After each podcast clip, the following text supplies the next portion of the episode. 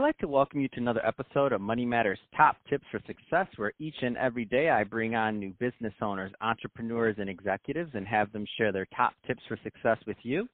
My name is Adam Torres. You can follow me on Instagram at Ask Adam Torres to keep up with my book releases, book tour schedule, signings, all that other good stuff. Always love to connect with you there. And as always, if you'd like to apply to become a co-author of one of my upcoming books, just head on over to the website, MoneyMattersTopTips.com, and click on Become an Author to apply. All right, so today I have Sharon Lechter on the line. She's an internationally recognized as a financial literacy expert and keynote speaker. Sharon's a New York Times bestseller, author, successful entrepreneur, philanthropist, and licensed CPA. Also, Sharon has co-authored the international bestseller Rich Dad, Poor Dad, and 14 books in the Rich Dad series. In 2008, when the economy crashed, she was asked by the Napoleon Hill Foundation to re-energize the teachings of Napoleon Hill. Her best-selling books with the foundation include 3 Feet from Gold, Outwitting the Devil, and Think and Grow Rich for Women. And her fourth book, which I'm excited to get into today, is Success and Something Greater, will be released in September. Sharon's also featured in the movie Think and Grow Rich: The Legacy. Sharon, welcome to the show. Well, thank you, Adam. I'm delighted to be with you. Thank you. So I'm excited to get more into your background, what you've been doing. I mean, I'll tell you, my first introduction to your work was in Rich Dad, Poor Dad, like I'm sure many. And I remember growing up, really, reading that book and reading your name even a long time ago and thinking, wow, this is really interesting. And it made a big difference in my life, as it has, I know, in many others that have read the book. But before we get into what you're doing a little bit more present day, let's go into your background a little bit more. So how did you get started, Sharon, in business and in your career? Well, thanks, Adam, and certainly I'll try and give you the Cliff Notes version because I've been around a long time. I grew up in a very lower middle class home. My parents did not have high school degrees. My dad went on self-taught to teach the engineering school for the Navy, so he was very brilliant, but their goal was to have their daughters get college educations. And so growing up, I lived in a small house between my mother's beauty shop, my dad's used car lot. We had rental properties. We had to scrub between tenants and orange groves, and I swore I would never be an entrepreneur. So I'm going to become a sophisticated professional.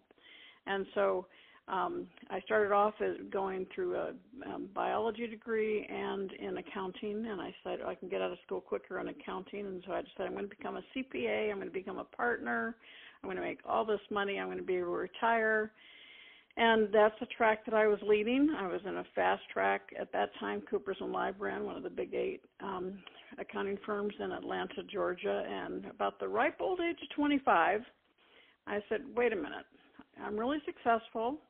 I'm working hundreds of hours for someone else. If I'm going to work this hard, you know, maybe my parents weren't as stupid as I thought they were. You know, the whole concept of understanding to buy, build, and create assets for yourself. And so I'd been in public accounting. It was an incredible experience. I saw lots of companies and how they did things right, and I saw just as many companies making lots of mistakes, but I saw it from the inside out. So I learned so much going through that experience. But at 25, I basically dedicated the rest of my career to entrepreneurship and starting and really owning my own companies. Met my husband, fast forward, started a woman's magazine, and then I met the inventor of the first talking children's book. So you're young enough. You probably grew up with a few books that had sound strips down the side. Oh, yeah. I started that industry with the inventor, and we grew that over 4 years into a global brand and sold that, and that's when we actually relocated to Arizona. The following year, my oldest son graduated from high school and ended up in college and had lots of fun his first semester because he got all these credit cards we didn't know about. So he came home at Christmas asking us to bail him out. We said no. Took him 7 years to get out of debt, 7 years to repair his credit, but he's as passionate as we are today about financial literacy and financial education. And so that really was December of 1992 when I dedicated the rest of my career to financial literacy. Fast forward a few years, I'd been working with the school systems to try and get financial education, but I got a call one day from my husband. He's a well-known intellectual property attorney, and he had this guy who walked in with this idea for a game drawn out on a piece of butcher block paper, flip-flops and a Hawaiian shirt, and his name was Robert Kiyosaki. I met him at a beta test for the Cash Flow game. I'm the only one that got out of the rat race, and it was exactly the messaging that I wanted people to understand, the importance of creating, buying, and building income-producing assets. At the time, he was financially free. He owned two small apartment complexes, $100,000 a year, but their living expenses, they lived in a two-bedroom condo, were only $30,000, so they were financially free. And I said, this is the message people need to understand. In order, financial freedom comes from assets, income-producing assets, where that income exceeds your monthly expenses. It doesn't have to be millions. That means you're financially free. And I loved the game. I volunteered to help them commercialize it. During that process, we became partners, because I said, we need to really write a brochure, because he wanted to charge $200 for the game. The brochure we wrote was called Rich Dad, Poor Dad. So we never, ever thought our brand was Rich Dad. Our company name was Cashflow, and the world said, no, we want more books. So that became a 10-year partnership. We wrote 15 books together. I was CEO. I led the company. We were partners in the organization. And 10 years later, we had millions of books sold in 100 countries, 50 languages. And at that point, we'd been together 10 years. He wanted to go into franchise, and I did not agree with the model. I made the decision. It was great for us financially, but it wasn't a good model for the franchisees. So I made the decision to leave Rich Dad. And it was very difficult. At the time, I thought Rich Dad was my legacy. But no, somebody upstairs had more for me to do. A few months later, I got a call from President Bush. I had the incredible honor to be on the first President's Advisory Council for Financial Literacy. And I served Bush and Obama. And I tell people sometimes you have to close one door for other doors to open.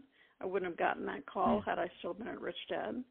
And then we know what happened to the economy in 2008. That's when I got the call from the Napoleon Hill Foundation asking me to help reinvigorate the teachings of Napoleon Hill and Think and Grow Rich. And so now 10 years later from that, I have my own company called Pay Your Family First with our own products, but I've also released now 4 books with the Napoleon Hill Foundation. That kind of brings you up to today, but in the process, I'm still a huge advocate. I'm on the Financial Literacy Task Force for the state of Arizona to get financial literacy into the schools here. I serve on a national commission for the AICPA, my profession. So that kind of brings you full circle to where I am today.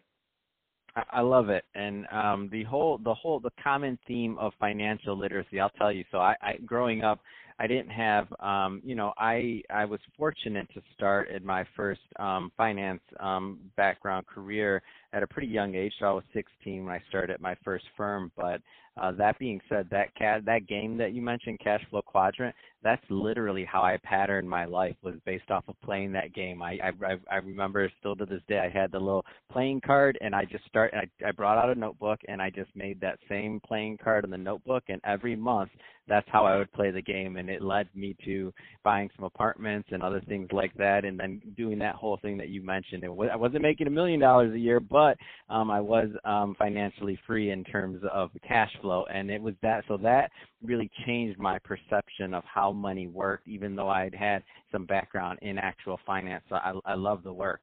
I want to talk a little bit more about what you're doing in financial literacy as an overall theme in the United States and with the organizations that you're working with, because I think it's super interesting and important to try to further these missions and how we get them into the school systems and make it more common day knowledge. So what do you think is some of the best ways that we're going to work to really promote this through the school systems? Well, as parents, as aunts and uncles, we have to take up the mantle and really require that financial literacy and financial education be cut. Money is a life skill, and those children, when they graduate, are going to have to deal with money no matter what they become, whether they're a CEO or a janitor in a company or an entrepreneur. And it's criminal that we're not teaching them the basics of money skills. And it's something that there are now 17 states out of 50 that have some sort of personal finance, and for high school graduation, only 5 of those 12 have a separate class. Wow. And it's criminal. We have to require this. You know, we teach children in all 50 states about condoms, right? We teach them about sexual education, but we're not teaching them anything about money. And it's just crazy. And it's going to take people standing up and demanding it, because if we really want to level the playing field between the haves and the have-nots, that happens by educating all of our children about money, because if not, they learn about money at home. So you hear the phrase, the rich get richer, the poor get poorer. Well, that's because that's where they're learning about money. Did I hear you correctly that only 5 states have really that separatized programming in terms of classes? Yes, only 5 states have a separate personal finance class before graduation. Yeah, that's criminal. That's appalling. I had no idea that it was that little. I thought that only certain areas were kind of underserved, but it really sounds like it's the overall theme. Yeah, 12 states require some sort of personal financial education, but it can be incorporated in other classes, so it's not a separate concentrated class. Mm-hmm. Wow. Let's switch it up a bit. I want to talk a little bit more about what you're doing with the Napoleon Hill Foundation and kind of how you're reinvigorating that brand. And I know there were some speaking engagements and some other things that are happening. I know some passed. I think there's some still some. There's a tour may still be going on right now. Can you talk a little bit more about that? Certainly. Thank you. Yes. Well, I read Think and Grow Rich when I was 19. I didn't realize the impact it had on me until I was in my 30s. Mm-hmm. But I knew Don Green, who's the CEO of the foundation, and when the economy turned down, he reached out to me because he had recently learned that I had left Rich Dad, didn't realize that. And he said, you know, with this recession, so many young people don't even know who Napoleon Hill is. They've never read Think and Grow Rich. We need to get this information out.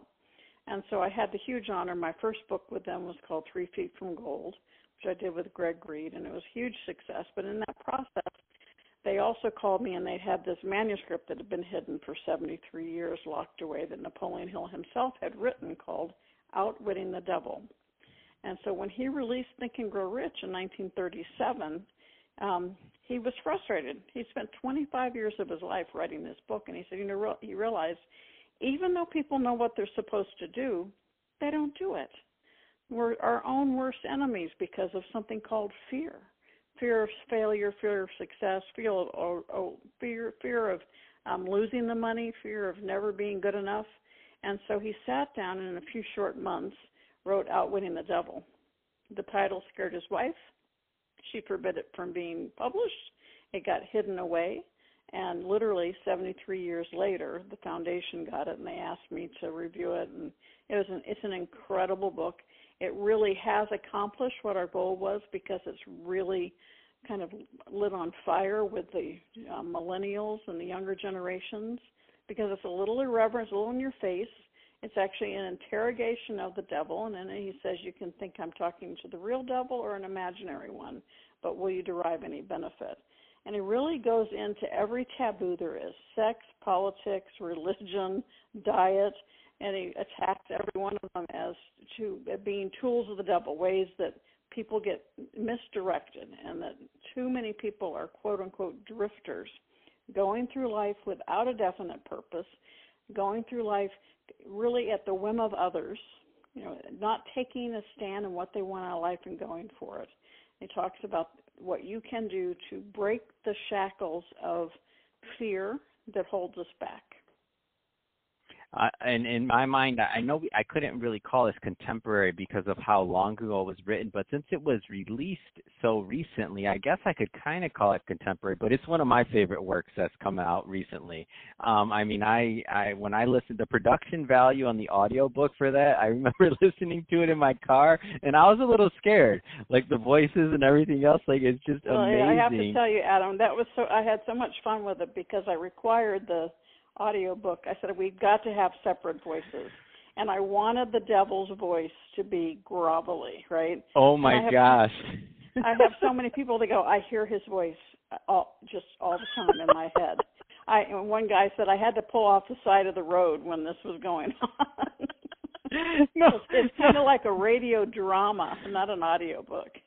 Yeah, like the I was totally, when I'm listening to this, and I'm like, and it sticks with me to this day. And what I love about it is that in my opinion, out of anything, if we want to call that a genre or whatever we want to say, if it's self-help, motivation, finance, or any of those book genres we want to kind of lump it in possibly, I think it sticks out the most because of the way it's done. And it's one of those things that just sticks with you. Like other books can't quite stick that way because it is shocking. And in my opinion, of course, I have no way of knowing this, but I think when Napoleon Hill wrote it, he probably knew that it's something that would, like, it would shake people to actually, and especially in his time, I can't imagine, like you said, I think 70 years or so ago, like if this would have come out back then, oh my gosh. Well, and I actually agree with you. I think there was a higher power at work, because had it come out in 1938 when he wrote it, it probably would have stunted the popularity of Think and Grow Rich. So I think it was the right message at the right time now, and I think it really is. It's got long legs. It's really, it's been incredible. We're so proud of what it's happening, you know, the impact that it's having, and it's bringing a lot of young people into the fold of understanding that they need to take control of their own lives. They need to get past those elements of fear and really empower themselves to take control, have that definiteness of purpose, and move forward. And in doing that, it really the next step for me was also addressing that issue for women, and that's why I wrote Think and Grow Rich for Women, which was just an incredibly fun project, looking at those tenets of Think and Grow Rich, but through the eyes of successful women, because, of course, when he wrote it, releasing it in 1937, very few women were in business. And so that was so much fun. And then now, really in celebration of my 10-year relationship with them, they came back to me and said, you know, the title that Napoleon Hill was going to use in his last book was Success and Something Greater, and we would like for you to use that title. And so the new book that you referred to, which is coming out in September, is available for pre-order on Amazon right now. It's called Success and Something Greater. Greg Reed and I got back together to co-author this one as well, and we talk about how we interview a bunch of different incredible people, all who have different takes on success, and so they share their magic keys, their thought process. And so people reading it, whether you are an executive or a CEO or an entrepreneur, it gives you the opportunity to see unique marketing ideas, unique ways to create success, and unique looks at what success is. And that's why it's called Success and Something Greater. Oh, that's great. And you said that's available now on Amazon for pre-order, correct? Yes, it is. And all right. Special price, yeah. Fantastic. So, well, Sharon, hey, I really appreciate you coming on the show today. So, first of all, to the listeners, definitely go grab that on Amazon. Pick up the pre-order, Success and Something Greater. And Sharon, if somebody wants to find out more about yourself or the other works that you mentioned, where's the best area for them to go get that info? Well, thank you, Adam. Yes, I'm on all the socials: author Sharon Lechter, Facebook, LinkedIn. I'm on Twitter. I'm on Instagram, Sharon Lechter, but you can go to SharonLechter.com as well. I do have a private Facebook group, a movement that I created called Play Big Movement with Sharon Lechter. I invite you all to join. It's totally free. And then we talk about those elements of success, how you create your own success. So I created something that I give as a free gift. If you're interested in sharing that with your audience, you can go to bit.ly/success equation. And it's not a sales proposition. It's simply giving you a tool where I walk you through the formulas of success so that you can analyze your own, you know, powers of association, the actions that you need to take to help you find the success that's true to you. That's awesome. Sharon, thanks again for coming on the show. Really appreciate it, and sharing your background and all the great work you're doing. To the audience, as always, thank you for tuning in. I hope you got a lot of value out of this. If you did, don't forget to subscribe to the podcast, leave me a review, do all those great things we do to support our podcasters. I really do appreciate it. And Sharon, thanks again for coming on. Well, thank you, Adam. It's been a delight.